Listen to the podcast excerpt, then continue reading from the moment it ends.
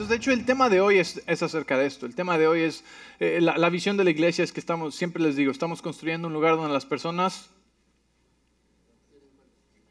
Por eso tengo que hacer una serie entera acerca de esto. Tienen un encuentro con Dios, pertenecen a una familia y son transformados por la palabra de Dios, ¿verdad? Entonces, estos tres domingos vamos a hablar un poco a profundidad de, de qué se trata esto encontrarnos con Dios, pertenecer a una familia y ser transformados. ¿De qué se trata esto? Porque si entendemos que eso es, lo que estamos haciendo aquí, venimos con más propósito y cuando invitamos a alguien o, llegan personas nuevas, sabemos qué es lo que estamos haciendo. ¿Por qué hacemos lo que hacemos? No es nada más así al aventón, pues vamos a una iglesia, ¿sí? ¿Te parece bien? El otro día pasó un vecino y me dice, y me dice este vecino, este vecino sabe que somos pastores, ¿sí? Y pues él no va a la iglesia ni nada así, este, y lo hemos invitado, pero pasa y dice, uh, qué viene a estar la vida de, de pastor, ¿verdad? Yo también me voy a hacer pastor. dice, este, se ve que usted está muy feliz y su familia y seguro no tienen problemas ni nada, ¿verdad? Y dice, y dice yo, yo me voy a hacer pastor también, así que me vaya también como usted. Y le digo, adelante, por favor, no tienes idea de lo que estás hablando. sí, y, me causó risa porque, pues, a veces esa es la, la, imagen que alguien tiene, ¿verdad? Pero, eh, ¿qué estamos haciendo? Estamos haciendo algo con propósito. Iglesias hay muchas, pero ¿por qué? ¿Por qué? ¿Por qué esta iglesia? ¿Sí? Y, y, tenemos bien claro lo que estamos haciendo. Estamos construyendo un lugar donde las personas se encuentran con Dios. ¿sí? ¿Por qué? Y esa es la primera parte del día de hoy. ¿sí? ¿Por qué estamos construyendo un lugar donde las personas se encuentran con Dios? Primero que nada, quiero recordarte que está bajo construcción este lugar. Aunque ya se ve terminado esto, está espiritualmente bajo construcción. ¿Por qué? Porque no está terminado. Eso quiere decir que siempre vas a encontrar algo imperfecto aquí. ¿Sí? Como hablando con tu pastor. sí, yo les decía a la gente, sí, si esta iglesia era perfecta, el día que yo me hice pastor o, que el Señor me puso como pastor, la arruiné porque dejó de ser perfecta. ¿sí? Eh, ninguno de nosotros somos perfectos. Estamos todos bajo construcción. Estamos siempre aprendiendo, siempre creciendo, siempre siendo perfeccionados, siempre creciendo en el Señor, ¿verdad? ¿Sí? Siempre poniendo la carne por debajo y tratando de caminar en el Espíritu más, ¿verdad? Siempre escuchando la voz de Dios acerca de las mentiras que estamos creyendo y todas estas cosas. ¿Por qué? Porque estamos siendo perfeccionados. Pablo dice, no que ya lo haya alcanzado, nunca voy a alcanzarlo hasta que llegue al cielo, ¿verdad? Nunca voy a ser perfecto. Y de la misma manera la iglesia no es perfecta, ni la persona junto a ti es perfecta, aunque te digan otra cosa, ¿sí? Estamos todos creciendo y, siendo, y, trabajando. Pero ayer le decía a este grupo de hombres en, Chino Valley que fuimos a predicar allá, les decía, eh, y todos nosotros estamos creciendo. Y, si tú te ofendes y te vas de la iglesia, fallaste la prueba. Porque es en ese roce y en esas diferencias donde crecemos. Si tú dices Dios y yo solitos, muy fácil, pues claro, Dios es perfecto, qué fácil. Es en las relaciones personales, en la familia, donde ponemos en práctica lo que aprendemos y realmente crecemos. Y somos ejercitados en el amor verdadero. La palabra nos dice, ama a Dios con todo tu corazón y ama a tu prójimo como a ti mismo. Es uno de los mandamientos más importantes y el que Jesús nos resalta más. ¿sí? Y entonces el aprender a amar es, es, importante. Pero eso no es el mensaje del día de hoy. ¿okay? Pero es por eso que digo siempre, estamos construyendo este lugar. Este lugar no es perfecto. Y lo importante es que cuando tú vengas aquí, tú vengas con la expectativa de tener un encuentro con Dios. Si tú tienes la expectativa de venir a escuchar al pastor y el mensaje va a estar buenísimo, tal vez sí y tal vez no. Y el día que no, ¿qué? Decepción. Creí que había encontrado una buena iglesia y hoy estuvo... No. Cuando tu expectativa es venir a tener un encuentro con Dios, nunca vas a ser decepcionado. ¿Me entiendes? No es las sillas, ni la temperatura, ni la decoración, ni el programa de niños, ni esto. Eh, la expectativa es tener un encuentro con Dios, nunca va a ser decepcionado. Es imposible estar en la presencia de Dios y no ser cambiado.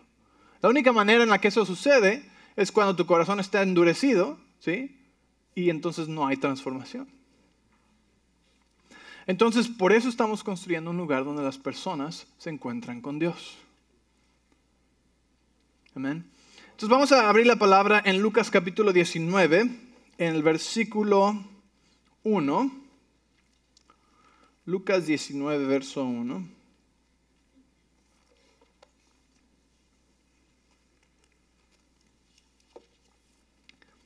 Dice, Jesús entró en Jericó y comenzó a pasar por la ciudad.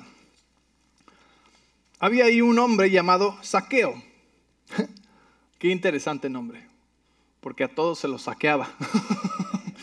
¿Sí? Era el de los impuestos. Dice, había ahí un hombre llamado Saqueo, era jefe de los cobradores de impuestos de la región y se había hecho muy rico. Saqueo trató de mirar a Jesús, pero era de poca estatura. un chaparrito, ¿ok? Y entonces Ah, dice, y no podía ver por encima de la multitud. Verso 4, así que se adelantó corriendo y se subió a una higuera sicómoro que estaba ahí junto al camino, porque Jesús iba a pasar por ahí. Cuando Jesús pasó, miró a Saqueo y lo llamó por su nombre. Saqueo, le dijo, baja enseguida, debo hospedarme hoy en tu casa. Saqueo bajó rápidamente y lleno de entusiasmo y alegría, llevó a Jesús a su casa. Pero la gente estaba disgustada y murmuraba. ¿Fue a hospedarse en la casa de un pecador de mala fama? Mientras tanto, Saqueo se puso de pie delante del Señor y dijo, Señor, daré la mitad de mi riqueza a los pobres. Y si estafé a alguien con sus impuestos, le devolveré cuatro veces más. O sea que sí había estafado a mucha gente, porque tenía suficiente para regresarles cuatro veces más. ¿Qué pasó aquí? Saqueo tuvo un encuentro con Jesús.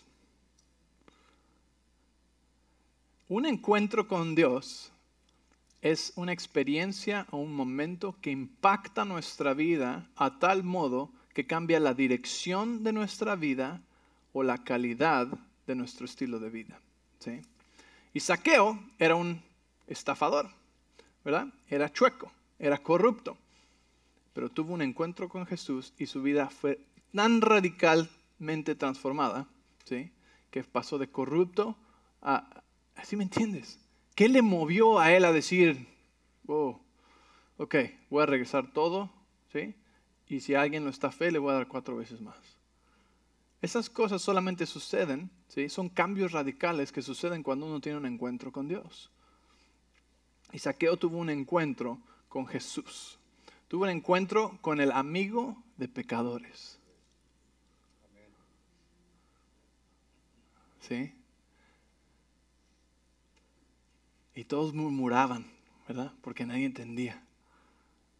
Pero Saqueo necesitaba encontrar, sí, Saqueo era rico, pero no se sentía digno.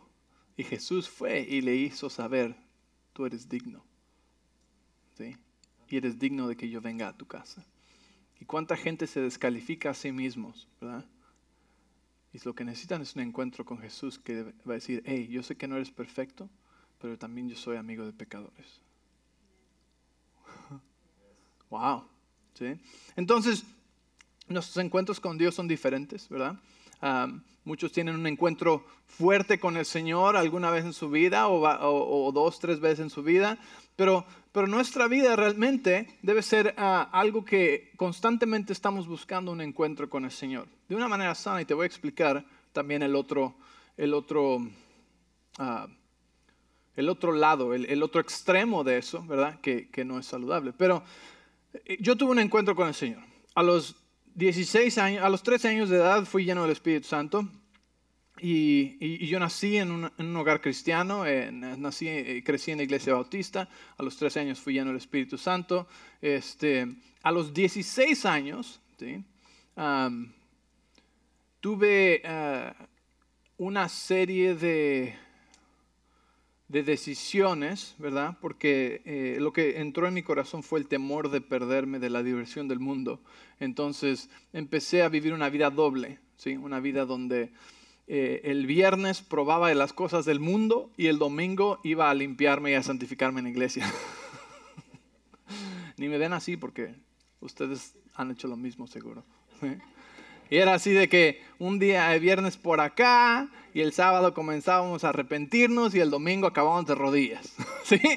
Y, este, y era una vida doble, una vida de hipocresía. Yo era un adolescente y estaba tentado con las cosas del mundo, con lo que todos mis amigos de la escuela estaban haciendo y disfrutando y divirtiéndose las fiestas y todo eso. Pero a los 16 años de edad, 17 años, 17 años de edad aproximadamente, fui a un congreso de jóvenes en, Puebla y después a uno en Morelia, así como que uno y después inmediatamente el otro. Y recuerdo estar con amigos ahí eh, cristianos y, estando en, la presencia de Dios y la presencia de Dios se sentía tan fuerte, ¿verdad? El ambiente en la adoración estaba tremendo y de repente dice el predicador, dice, si quieres tener un encuentro con Dios, pídele que te muestre la cruz. Sacos. Y le digo, Señor, muéstrame la cruz. Y en ese momento tuve un encuentro con la cruz de Jesús, con mi Salvador. Y tuve, es como, es como, fue como una visión y haz de cuenta que yo estaba a los pies de la cruz, junto a Juan y a, María, y, y aquí estaba la cruz y aquí está Jesús, mi Salvador, clavado en la cruz, completamente golpeado, desfigurado, colgando ahí, ¿verdad? Y cambió mi vida completamente. Fue, fue algo tan real que sentí como si en verdad yo puedo decir que yo estuve ahí, ¿sí? Y, y, me cambió al grado que produjo, ese encuentro produjo un cambio drástico en mi vida, ¿sí? Un cambio drástico cuando regresé a casa dije, yo no puedo seguir jugando. Nadie me convenció, nadie me dijo, te vas a ir al infierno si sigues haciendo esto. Mis papás no tenían ni idea, perdón papá, mamá, seguro están dando cuenta ahorita, ¿ok? Este, pero nadie me convenció. Fue un encuentro que tuve con el Señor donde yo dije, ya no puedo seguir jugando con un pie acá y un pie acá, ¿sí? Voy a servir al Señor. Y entonces cogí y serví al Señor, dejé a todas mis amistades de la escuela, dejé de salir con ellos, dejé de todo, todo por completo. Y fue poco tiempo después de eso que el Señor me llevó al campo misionero y cuando fui al campo misionero de ahí todo fue historia. Conocí a mi esposa, eh, tres años después de viajar y de ver milagros y cruzadas y todo, regresé a México y meses después nos casamos, vine a vivir acá y, y el resto es historia. Pero todo partió de un encuentro con el Señor que cambió la dirección de mi vida hacia donde yo iba. Yo tenía la opción de servirle o no servirle, de confiar su plan o no confiar en su plan, ¿sí? de hacerlo a mi manera o, o decir voy a dar un paso en fe, voy a hacerlo a tu manera. ¿Sí? Entonces, nuestros encuentros con Dios son muy, muy importantes. Son momentos de impacto que cambian la dirección o condición de nuestra vida. Y algunos son muy dramáticos y algunos son más calladitos. necesitamos encuentros con Dios muchas veces en nuestra vida. Porque Él nos ha llamado a vivir en Él con Él, a través de Él. Si todo lo que vemos y leemos en el Nuevo Testamento, nada Dios nos pidió que lo hiciéramos nosotros solos. Todo lo que nos dice y todas las promesas son en Cristo Jesús, a través de Cristo Jesús, con Cristo Jesús. ¿Sí me entiendes? Todo es con Él y por Él. Nunca nos llamó a hacer la vida solos, sino con Él. en Jeremías 29, 11, ¿okay? porque quiero decirte algo, Jesús no solamente tiene las respuestas sino que Él es la respuesta. ¿sí? Hace unas semanas enseñé acerca de Jesús, el camino, la verdad y la vida. Él es el camino, Él es la verdad, Él es la vida. No, tiene estas cosas que darte, Él es eso. Y de la misma manera Jesús es la respuesta a cualquier cosa que necesitamos o deseamos en nuestra vida. No solamente tiene una respuesta que darte, Él es la respuesta personificada. Y dice en um, Jeremías 29, 11, dice, porque yo sé los planes que tengo para ti, dice el Señor, buenos planes, no de mal, sino de bien, para darte un futuro y una esperanza. Verso 12 dice, en esos días, cuando tú ores, yo escucharé. Verso 12, en esos días cuando oren los escucharé. Y verso 13 dice, si me buscan de todo corazón, podrán encontrarme. Si me buscan, podrán encontrarme. Cuando el hijo pródigo dejó la casa de su padre en Lucas 15, el padre no fue a perseguirlo. El hijo regresó.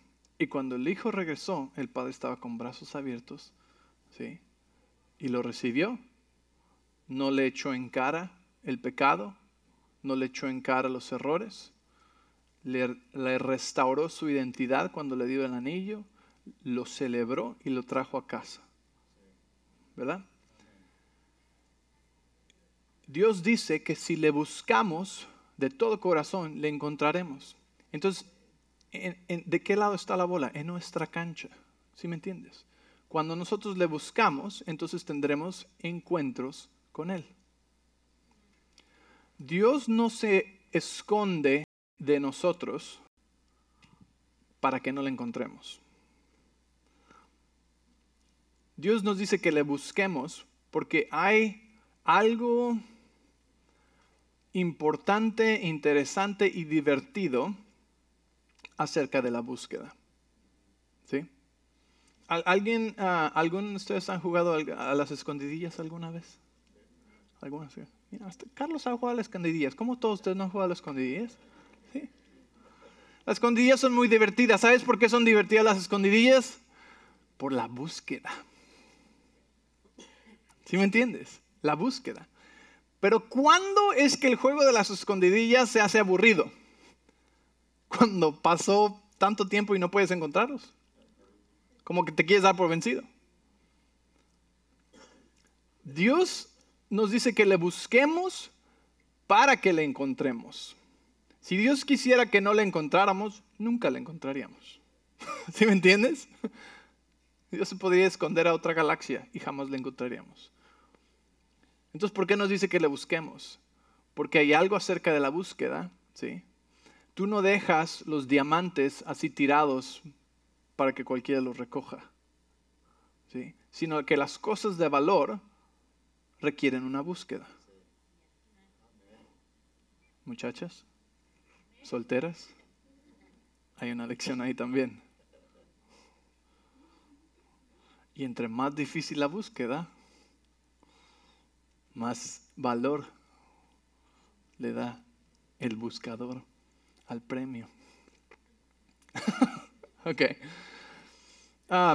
entonces, Dios, Dios nos dice que le busquemos, no porque no quiere que le encontremos, sino porque quiere que le busquemos.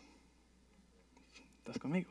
Dios no esconde cosas de nosotros, sino que Dios esconde cosas para nosotros. A sus discípulos le dijo, no a todos se les dan a, conocer todos los misterios, pero a ustedes les, les, he escogido para explicarles y darles estos misterios. O sea que hay misterios. Imagínate los misterios. Estamos hablando del Dios infinito que inventó de las cosas más microscópicas que el hombre no ha ni podido identificar todavía, hasta las cosas más grandes y más lejanas que el hombre tal vez nunca va a poder alcanzar o, o descubrir. ¿sí?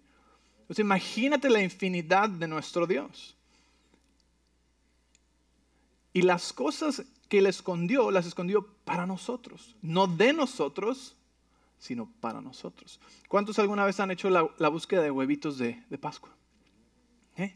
¿Verdad? Lo, lo escondes para que los niños lo encuentren. Y de repente pones ahí un billete de 50 o de 100 dólares en un huevito, ¿verdad? Y es el premio más grande. Y quieres que lo encuentren, ¿verdad? Imagínate que pues, nadie, nadie agarra una pala y cava un hoyo de 10 pies y lo pone y después le pone pasto encima para... Pues no, ¿verdad? Porque nunca lo van a encontrar. El chiste es que lo encuentren. Y de esa manera Dios esconde cosas para nosotros, pero solamente los que las buscan las encuentran. ¿Están conmigo? Entonces Dios no se esconde de nosotros. Dios dice, búscame de todo corazón y me vas a encontrar. ¿sí? Ahora algunos dicen, pero es que Dios ya está con nosotros siempre. Dios nunca nos deja. Claro que sí. Claro que nunca nos deja. ¿sí? Pero hay misterios y hay cosas que están apartadas para los que le buscan de todo corazón, intencionalmente. ¿sí? Tú no, puedes, no podemos decir simplemente que, bueno, ya todo está aquí, aquí está Dios y aquí está toda su infinidad. Y todo. No tienes acceso a eso hasta que dedicas tiempo y buscas al Señor y escudriñas la palabra y pasas tiempo en oración, ¿verdad? Y buscas momentos en su presencia. Es entonces que Él te revela misterios y cosas nuevas. Y hablando acerca de los encuentros, los encuentros los necesitamos en nuestra vida porque cada situación que encontramos en nuestra vida es una oportunidad para conocerle como algo que no le conocíamos antes. Cada situación, especialmente las situaciones difíciles en nuestra vida, Dios no nos las manda la vida está llena de dificultades, de personas que cometen errores, de personas que sus consecuencias nos afectan a nosotros, de malas decisiones que nosotros tomamos, que causa situaciones en nuestra vida que podemos tomarlas como oportunidades para tener encuentros nuevos con Dios. ¿Por qué? Porque Él es la respuesta. Y si Él es la respuesta, entonces cuando yo tengo un encuentro con Él, encuentro la respuesta. Espero no estarte confundiendo. ¿okay? Déjame um, seguir un poco adelante. En, Santiago capítulo 4, verso 8 dice, acércate a Dios y Dios se acercará a ti. ¿Verdad? Santiago 4, 8, acérquense a Dios y Dios se acercará a ustedes. Si me entiendes? Otra vez nosotros comenzamos. Tú te acercas y Él se acerca. Pero que no siempre está conmigo, siempre está con nosotros. ¿sí? Es confuso eso, pastor. Es que algunas personas quieren decir, Dios siempre está conmigo, porque les es más fácil no tener que buscar a Dios, no tener que orar, no tener que leer la palabra. ¿Sí me entiendes? Y es una excusa. Y algunos dicen, no, es muy difícil encontrar a Dios. Tienes que ayunar, tienes que ser perfecto, tienes que ser santo, no puedes cometer errores, tienes que orar tantas veces, tantas horas al día y leer tanta la Biblia y entonces tal vez encuentres a Dios. Y eso tampoco es verdad. ¿Me entiendes? ¿Sí? Dios dice, acércate y yo me acerco. Búscame y me encuentras. Es una persona, ¿sí? No es una persona mala, no es una persona difícil, no es una persona...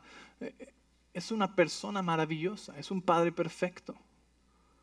Él está ahí a la puerta, solamente acércate. Ok, vamos a seguir. En Génesis capítulo 17, versículo 1, eh, vamos a ver algunos encuentros de personas que han tenido encuentros con Dios en la Biblia y cómo esos encuentros han cambiado la dirección de su vida, ¿verdad? Y cómo les han afectado. Okay, entonces en Génesis capítulo 17 y versículo 1 déjeme llegar ahí. Oh, perfecto. Dice, cuando Abraham tenía 99 años, el Señor se le apareció y le dijo, yo soy el Shaddai. ¿Con quién tuvo un encuentro Abraham? Con el Shaddai. ¿ok? Ahora, cada nombre de Dios, escúchame, nos describe su carácter, su naturaleza y su voluntad. Di conmigo, carácter, naturaleza y voluntad para mí. ¿ok? Entonces, cada nombre de Dios me describe quién es, y su voluntad para mí. ¿okay? Entonces dice, yo soy el Shaddai, el Dios Todopoderoso. Entonces le estaba diciendo a Abraham, no hay nada imposible para mí. Todo lo puedo, ¿ok? Así que agárrate por lo que te voy a decir. Dice, sírveme con fidelidad y lleva una vida intachable. Yo haré un pacto contigo por medio del cual garantizo darte una descendencia incontable o sea, Abraham no tenía hijos, acuérdate, ¿verdad? Él, y su esposa no podían tener hijos. Y dice, al oír eso, Abraham cayó rostro en tierra. Después Dios le dijo, este es mi pacto contigo. Ojo, Abraham tuvo un encuentro también con el Dios de pactos.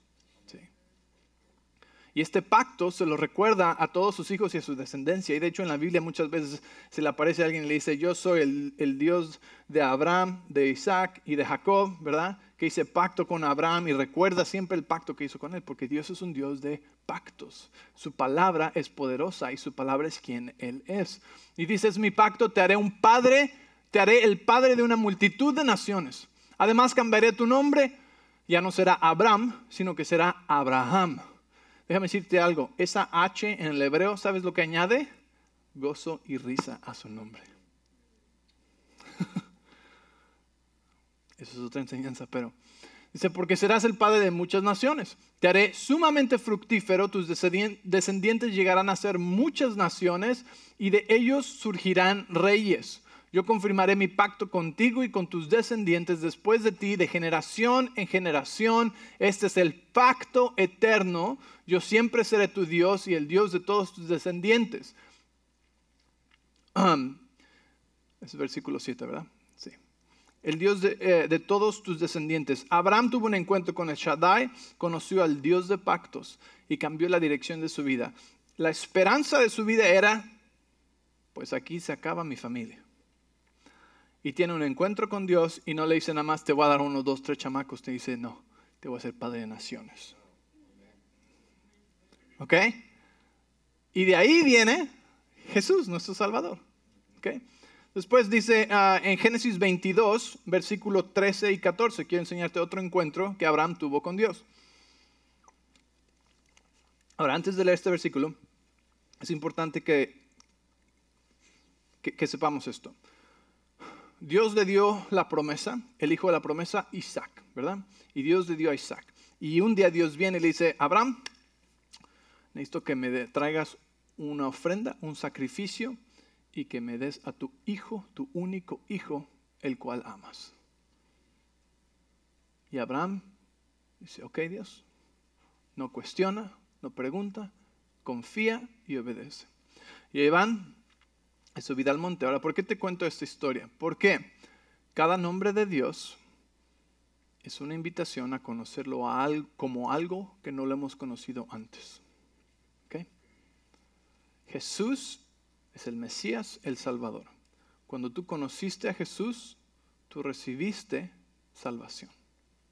¿Verdad? Tuviste un encuentro con Jesús, escuchaste el Evangelio, las buenas nuevas, el mensaje de la gracia y recibiste salvación. Porque Él es salvación, el Salvador. ¿Estás conmigo? Y muchas personas se quedan en ese nivel solamente del Salvador y nunca conocen a Dios como todas las otras cosas que Él es. No estoy diciendo por ningún motivo que la salvación es, es, eh, es una capa débil ni nada así, pero lo que me refiero es que es una sola capa de todo lo que es nuestro Dios. Porque Él no solamente quiere ser nuestro Salvador, sino como les dije, Él quiere ser eh, el Shaddai para nosotros, el Todopoderoso para el cual no hay nada imposible. Él quiere ser el Espíritu Santo. Eh, ¿El Espíritu Santo qué es? Nuestro, una de las cosas que eres es nuestro consolador. ¿sí? Entonces cuando tú tienes una situación donde necesitas ser consolado, necesitas un encuentro con el Espíritu Santo, el consolador, que es el que te va a consolar. Y tal vez antes no habías necesitado consuelo de ningún tipo y no le conocías como esa cosa. ¿Sí me entiendes? Entonces cada nombre de Dios tiene en sí un aspecto característico de algo que Él quiere ser para nosotros, porque Él es la respuesta. ¿Estás ahí?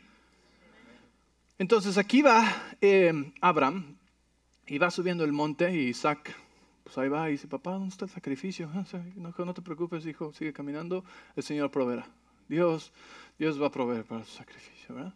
Y pues llegan hasta arriba y, a ver, acuéstate aquí, hijo, este, ahorita vamos a, ver, este, y el hijo pues ahí obediente nada más, acostado, ¿verdad? Y el momento que va a sacrificar al hijo, se le aparece el Señor, el ángel de Dios, le dice, detente Abraham, ¿sí?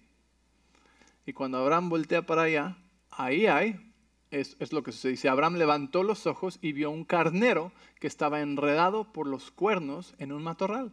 Así que tomó el carnero y lo sacrificó como ofrenda quemada en lugar de su hijo. Dice, Abraham llamó a aquel lugar, verso 14, dice, Abraham llamó a aquel lugar Jehová Jireh, que significa el Señor proveerá. Hasta el día de hoy la gente todavía usa ese nombre como proverbio. En el monte del Señor será provisto. Abraham tuvo un encuentro con Dios porque tenía una situación nueva, ¿sí? Que Dios le dirigió en esa situación, ¿sí? y tenía una nueva situación y tenía él que encontrar a Dios como lo que él necesitaba en ese momento. Y era Jehová su proveedor. Y tuvo un encuentro con Jehová su proveedor. Y de ahí es la primera vez donde la Biblia menciona a Jehová Jireh, que es uno de los nombres de Dios, Jehová nuestro proveedor. ¿Me entiendes? Entonces hay personas que conocieron a Dios como su Salvador y gracias a Dios por mi salvación, ¿sí? Y nunca han tenido problemas financieros, y de repente entiendes, ¿sí? O, tienes un problema financiero y, y, lo que necesitas ahora es encontrar y conocer a Dios como tu proveedor. Y tener un encuentro con Jehová Jireh. Porque su nombre te dice lo que Él quiere ser para ti. Entonces tú puedes estar en una situación difícil y decir, ¿por qué esto, Señor? ¿Por qué aquello? ¿Por qué me pasa a mí? ¿Por qué no ah, me has proveído? ¿Por qué no me has dado esto? Y esa pregunta, el por qué, el por qué te va a mantener en juicio y alejado de Dios. La pregunta correcta que aprender a hacerle a Dios en cada situación en la que nos encontremos es ¿qué? No por qué, sino ¿qué es lo que quiere ser para mí en esta situación, Señor? Y Dios te respondería, pues soy Jehová Jireh. Necesitas conocerme y tener un encuentro conmigo como Jehová Jireh, tu proveedor. Y sucede algo maravilloso y cheques en el correo, deudas canceladas, ¿sí? dinero encontrado. Y tuviste un encuentro con el Señor como Jehová Jireh, tu proveedor. Y ahora tienes un testimonio de ese encuentro con Dios. Y ya no es solamente tu Salvador, sino que ahora es también tu proveedor. ¿Me entiendes? Entonces, cada vez que conocemos al Señor como algo que no lo conocíamos antes, nuestra relación con Él se profundiza.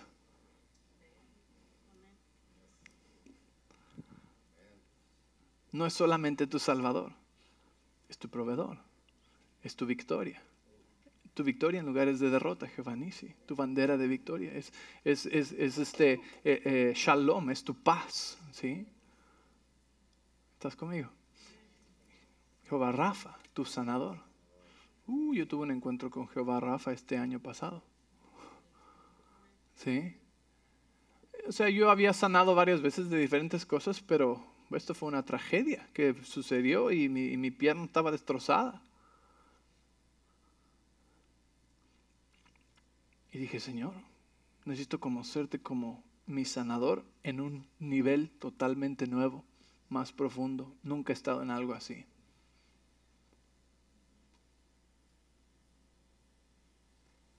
Y no solamente eso, Señor, necesito conocerte como el Dios que me restaura y el Dios que me consuela.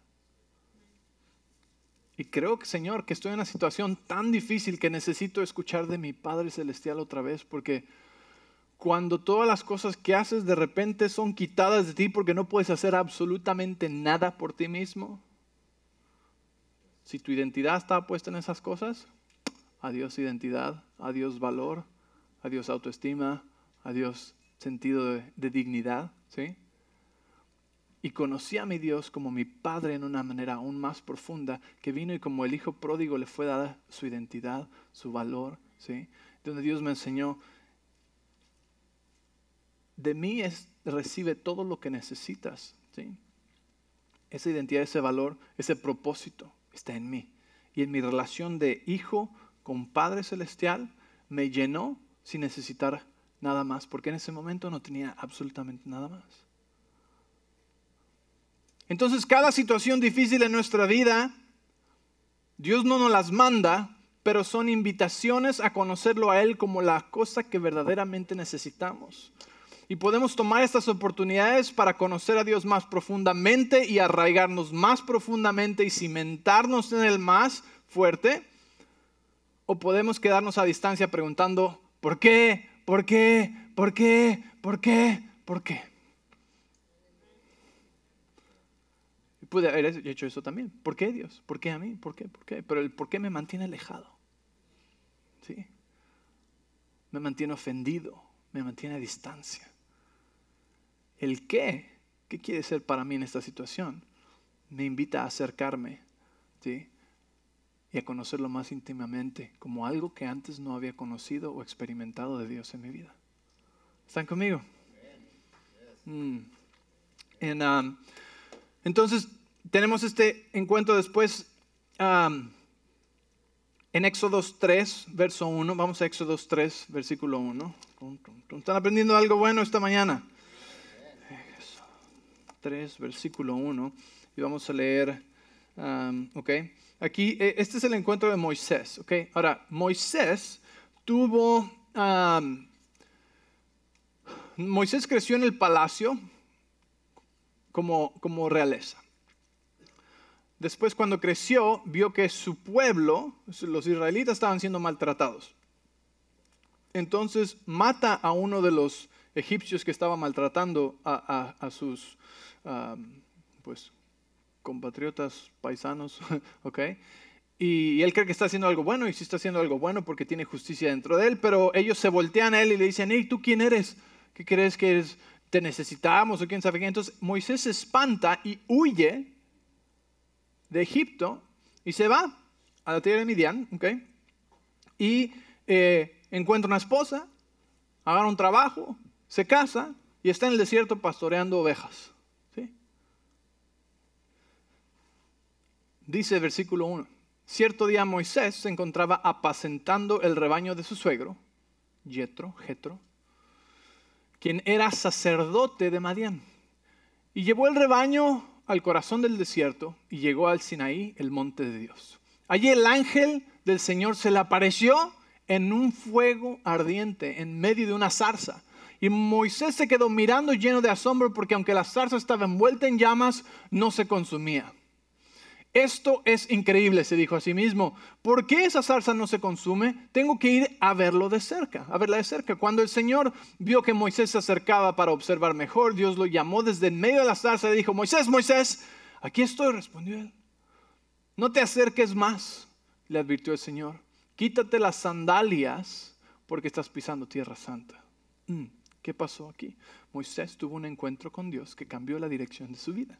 De haber huido de Egipto, de este punto en adelante, Dios lo regresa a Egipto, pero esta vez a liberar a la nación entera de Israel. Como que drástico el cambio, ¿no? Él huyó de ahí porque tuvo miedo y ahora regresa a enfrentar al faraón y a decirle, hey, déjanos ir a todos. Un encuentro de Dios. Fíjate, algo muy interesante también. Eh, Moisés estaba haciendo algo similar. Antes de caminar en su propósito, Moisés estaba siendo preparado y estaba haciendo, estaba apacentando un rebaño. ¿sí? Y de ahora en adelante, ¿qué iba a hacer Moisés? Iba a apacentar un rebaño de dos millones de israelitas quejumbrosos. ¿Sí? Entonces, a veces las cosas que estamos haciendo en nuestra vida son parecidas o similares al propósito que Dios tiene para nosotros. Simplemente que antes era algo sin efecto eternal, algo mundano, repetitivo, simplemente lo que se tenía que hacer.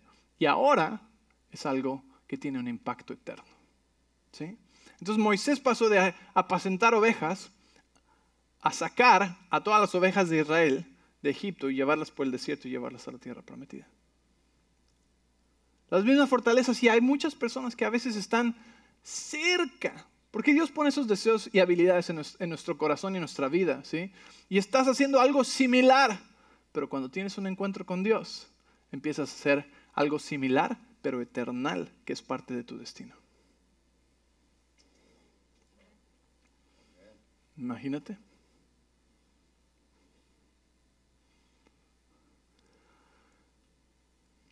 Una cosa que, quiero aclarar es que el encuentro que Moisés tuvo con Dios en la zarza ardiente no renovó su mente.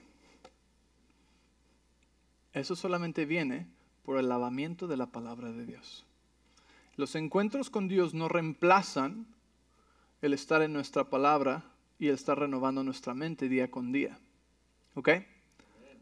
Y aquí es donde hay algunas personas que se van al otro extremo. Hay algunos que nada más van de congreso en congreso en congreso, ¿sí? nunca están plantados en la iglesia, solamente están buscando el siguiente momento glorioso en otro lugar. Y hay personas y, que nunca están en su palabra y su mente no es renovada. Y tienen experiencias espirituales maravillosas y Dios les usa, pero nunca renuevan su mente con la palabra de Dios. Nada reemplaza el renovar nuestra mente con la palabra de Dios. Y después tenemos también el otro extremo donde hay algunos que solamente están en la palabra, pero nunca han tenido un encuentro con Dios y todo lo que tienen entonces es puro conocimiento. Y no tienen experiencias con Dios. Si Dios quiere que hagamos memorias con Él, algo que aprendí hace muchos, muchos años antes de casarme, es que el hacer memorias es lo que importa. ¿sí? No solamente voy a ir de vacaciones con mi familia, sino que voy a asegurarme que haya momentos en esas vacaciones donde hacemos memorias. Momentos donde puedan decir, me acuerdo en ese viaje a California cuando nos paramos en medio del camino e hicimos un happy dance. ¿Sí me entiendes? Me acuerdo esa vez cuando fuimos a tal lugar e hicimos algo que creó una memoria. Y Dios quiere hacer memorias con nosotros, no solamente ir para acá y para allá con nosotros a donde sea que vayamos, sino quiere hacer momentos memorables con nosotros. Sí, y eso nos lleva también a que no siempre los encuentros son gloriosos y grandes y con grandes alaridos y, y llanto. Hay, ciertamente hay de esos, ¿verdad? Pero a veces son encuentros callados. Por eso estamos construyendo un lugar donde las personas tienen un encuentro con Dios. Para que sea que eh, los encuentros con Dios suceden de tantas maneras. Puede ser en tu momento de oración, puede ser cuando abres la palabra, puede ser cuando vienes a la iglesia, puede ser cuando estás en la alabanza y la adoración, o cuando pasas al final a recibir oración, o cuando estás sentado en tu lugar. ¿Por qué? Porque un encuentro es poder reconocer, hoy estuve con Dios, me dijo esto, sentí esto, tocó mi corazón, ¿sí? Y jamás sé del mismo.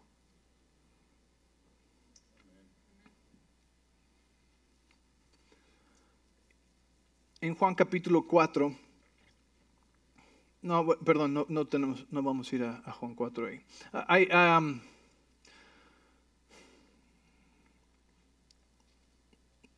entonces, la pregunta correcta es ¿qué y no por qué? Vamos a Juan capítulo 11. Juan capítulo 11, por favor. Hay muchas personas que tuvieron encuentros en su vida que cambió radicalmente todo. Por ejemplo, a Saulo, ¿verdad? En, el libro de Hechos. Saulo era, antes de ser Pablo, era Saulo y él perseguía a la iglesia. Él mataba creyentes, mataba cristianos. Y tuvo un encuentro con Jesús. Iba en su caballo, ¿verdad? Y Jesús se le apareció y le dijo, ¿por qué me persigues? Tuvo un encuentro radical que cambió la dirección de su vida. Y pasó de perseguir a los cristianos a predicar con los cristianos. Y escribir, ser uno de los mejores autores de, Jesús. ¿sí? Escribir la mayoría del Nuevo Testamento. Pablo, el que perseguía a los cristianos. ¿Por qué? Porque tuvo un encuentro con Jesús. Y le digo, ciertamente no podemos forzar estos encuentros, ¿verdad? Pero podemos hacer nuestra parte, que es buscarle y que es construir un lugar donde facilitamos encuentros, donde al menos no estamos siendo la distracción, ¿verdad? O tratando de construir algo a base de las cosas naturales, sino a base de las cosas espirituales, de lo que el Señor puede hacer, no de lo que nosotros podemos convencerte. entonces, ¿qué les dije? Juan, ah, Juan capítulo 11. Juan 11, 6.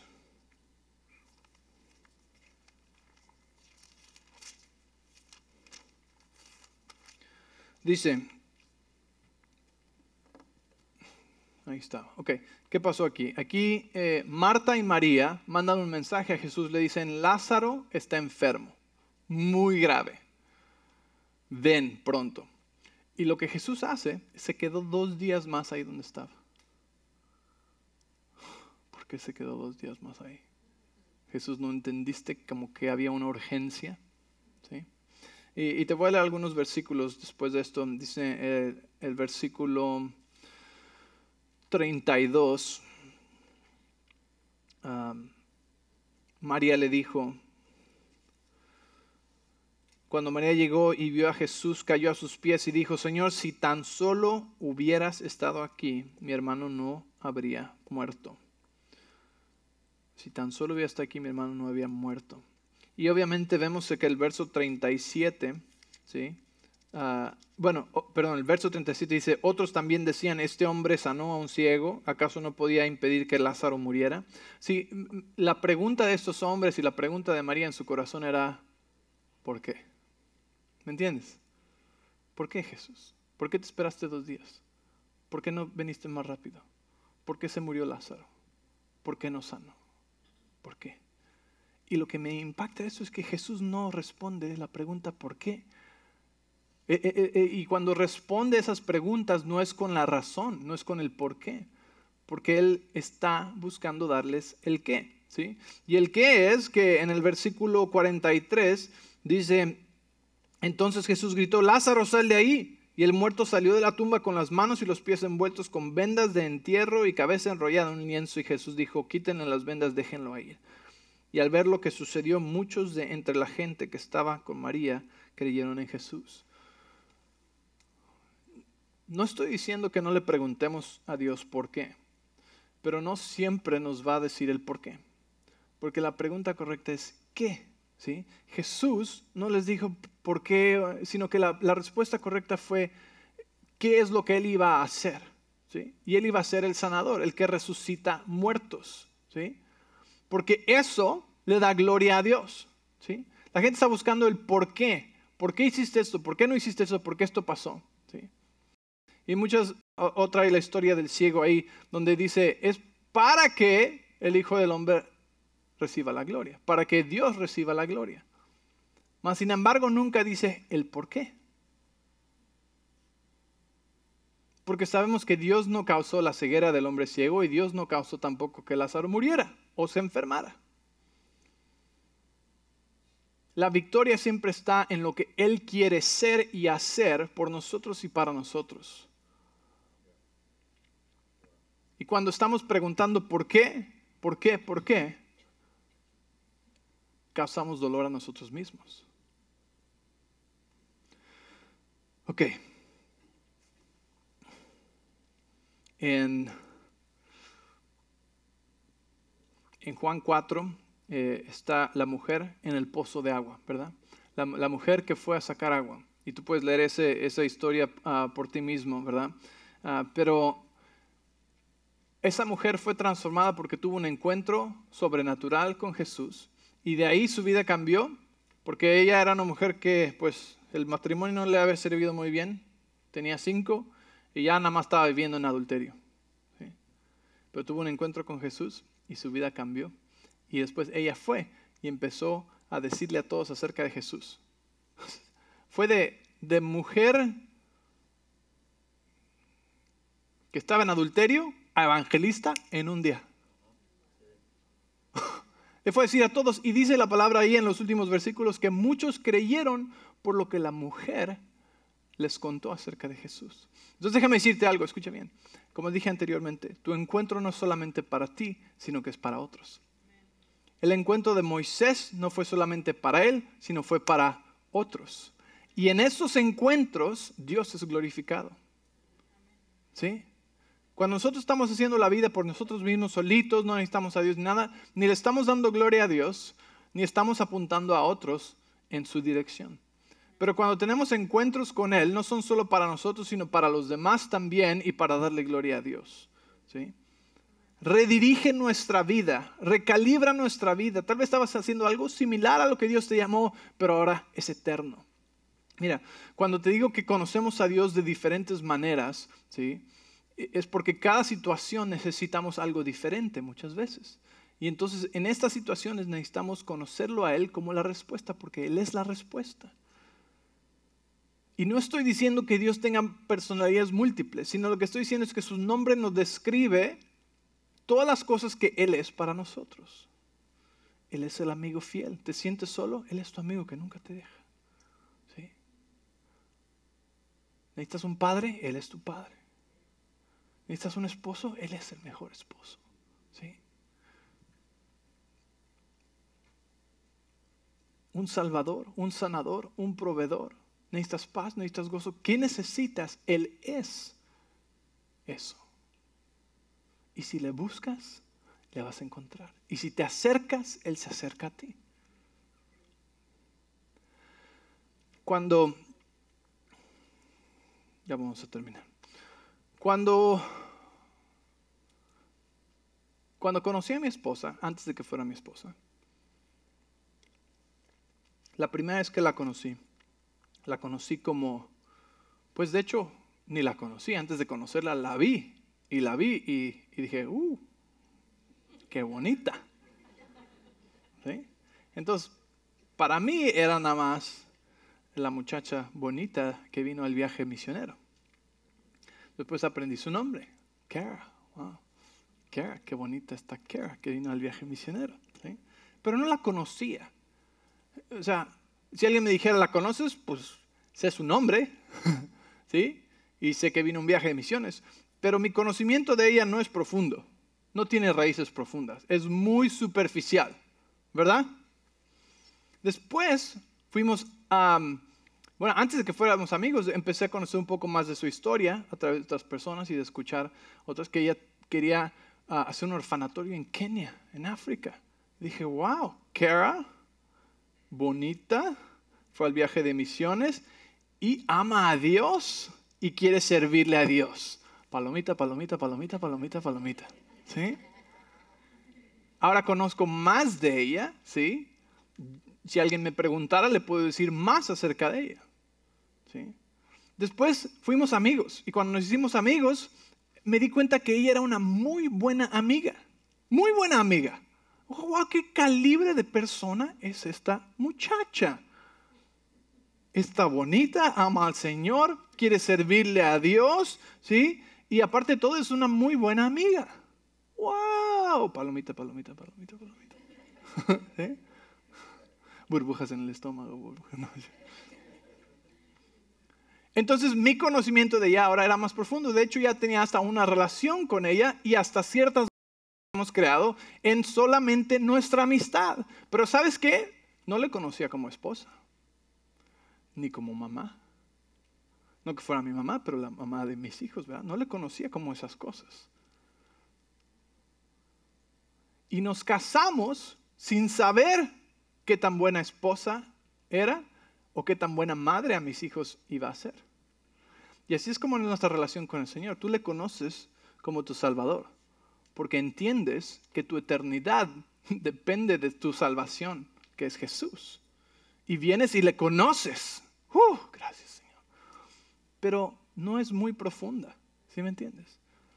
Por eso te digo, cada situación que tenemos en nuestra vida es una invitación a conocerle más profundo, echar raíces más profundas y estar más cimentado en Él. Y es una invitación. Y si dejamos de preguntar por qué y le decimos, Señor, ¿qué es lo que quieres ser para mí ahora?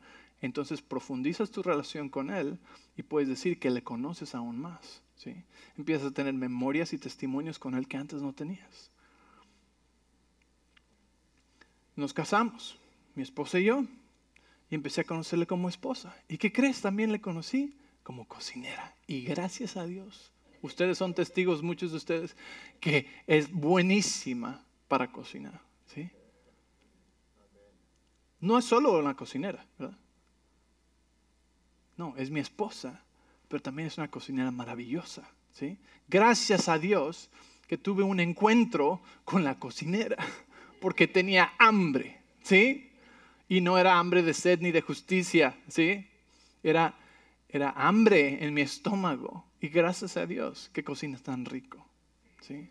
Gracias a Dios que la conocí como una esposa amada, que, que, cuida de mí y que, y que, me ama incondicionalmente a pesar de mis imperfecciones, ¿sí? Y entonces la, he conocido ahora como eso. Y cuando tuvimos nuestro primer hijo, ¿qué crees? Me tocó conocerla otra vez como algo que jamás la había conocido esa situación en nuestra vida me invitó a conocer a mi esposa como algo que antes no la había conocido, como la madre de nuestra primera hija. ¿Y qué crees? La mamá de uno no es igual que la mamá de dos, ni es igual que la mamá de tres, ni es igual de la mamá de cuatro, ni es igual que una mamá de cinco niños. Así que con cada niño he podido conocer a mi esposa como algo diferente, porque todos vamos cambiando de acuerdo a las situaciones que enfrentamos en nuestra vida. ¿sí? y nos pueden llevar hacia abajo o nos pueden fortalecer, nos pueden acercar al Señor y hacernos conocer al Señor como algo que nunca le habíamos conocido antes o nos pueden mantener alejados preguntando, ¿por qué? ¿Entiendes? El Señor constantemente nos está invitando a conocerle más profundo como algo que no sabíamos de Él antes. Entonces, búscalo. O sea, no podemos forzar que una zarza se prenda en fuego enfrente de nosotros, ni podemos eh, de alguna manera hacer que se nos aparezca como se le apareció a Pablo, ¿verdad? Pero, pero lo que podemos hacer es nuestra parte, que es buscarlo. Y la palabra nos dice, si le buscamos, le encontramos. Si nos acercamos, Él se acerca. Lo que podemos hacer es esperarlo y tener una expectativa. Y cuando yo abro mi palabra, cuando yo me siento a orar, cuando yo vengo a la iglesia, cuando yo voy a un retiro, mi expectativa es que voy a tener un encuentro con Él. Puedo esperarlo, puedo buscarlo, ¿sí? ¿Y sabes qué puedo hacer también? Puedo facilitar el encuentro de otros. Puedo ayudar a que mi vida y mi testimonio sea un lugar donde otros tienen un encuentro con Dios también. Entonces necesitamos aprender a vivir de los encuentros que tenemos, ¿sí? Porque tenemos estas experiencias como la que tuvo Moisés. Moisés tuvo una experiencia en el monte. Fue a ver a Dios y Dios le dio los diez mandamientos. Y cuando bajó del monte su rostro estaba brillando por haber estado en la presencia de Dios. ¿Y qué crees? Perdió los estribos. Y se enojó porque habían hecho un ídolo de oro. ¿Sí? Un becerro de oro. Y se enojó Moisés y rompió las tablas. ¿Te imaginas el momento cuando las tiró y ya era demasiado tarde? oh no, ¿qué he hecho?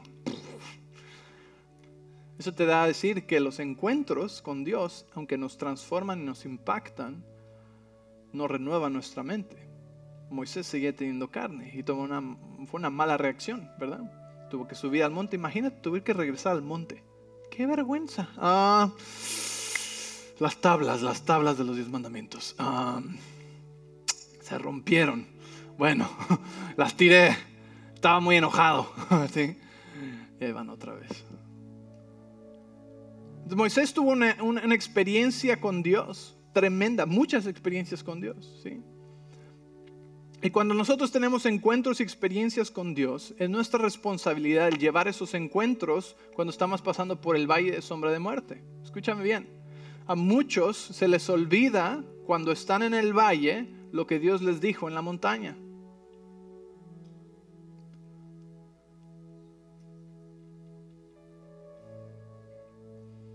Y empezamos a actuar como el pueblo de Israel en el desierto. Y hacemos de estas batallas que deberían ser batallas de cinco minutos, batallas de 40 años. ¿sí? El pueblo de Israel estuvo en el desierto por 40 años cuando era un viaje de 10 días. ¿Por qué?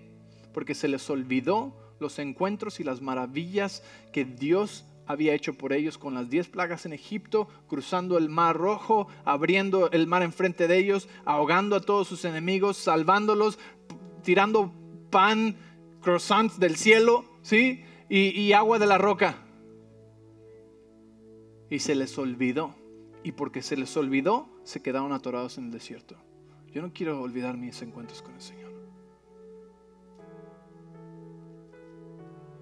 Yo soy responsable de llevar mis encuentros conmigo. Para que cuando esté pasando por un momento de esos, un valle sombra de muerte, un momento donde no recuerdo, donde no escucho la voz de Dios, me siento tan seco, siento que no siento su presencia y todos hemos pasado por cosas así, puedo recordar lo que me dijo en el monte, que sigue vigente, que no expira jamás, ¿sí? Y la experiencia que tuve con Él, que me va a llevar hasta la siguiente cima de la siguiente montaña que vamos a conquistar. Amén.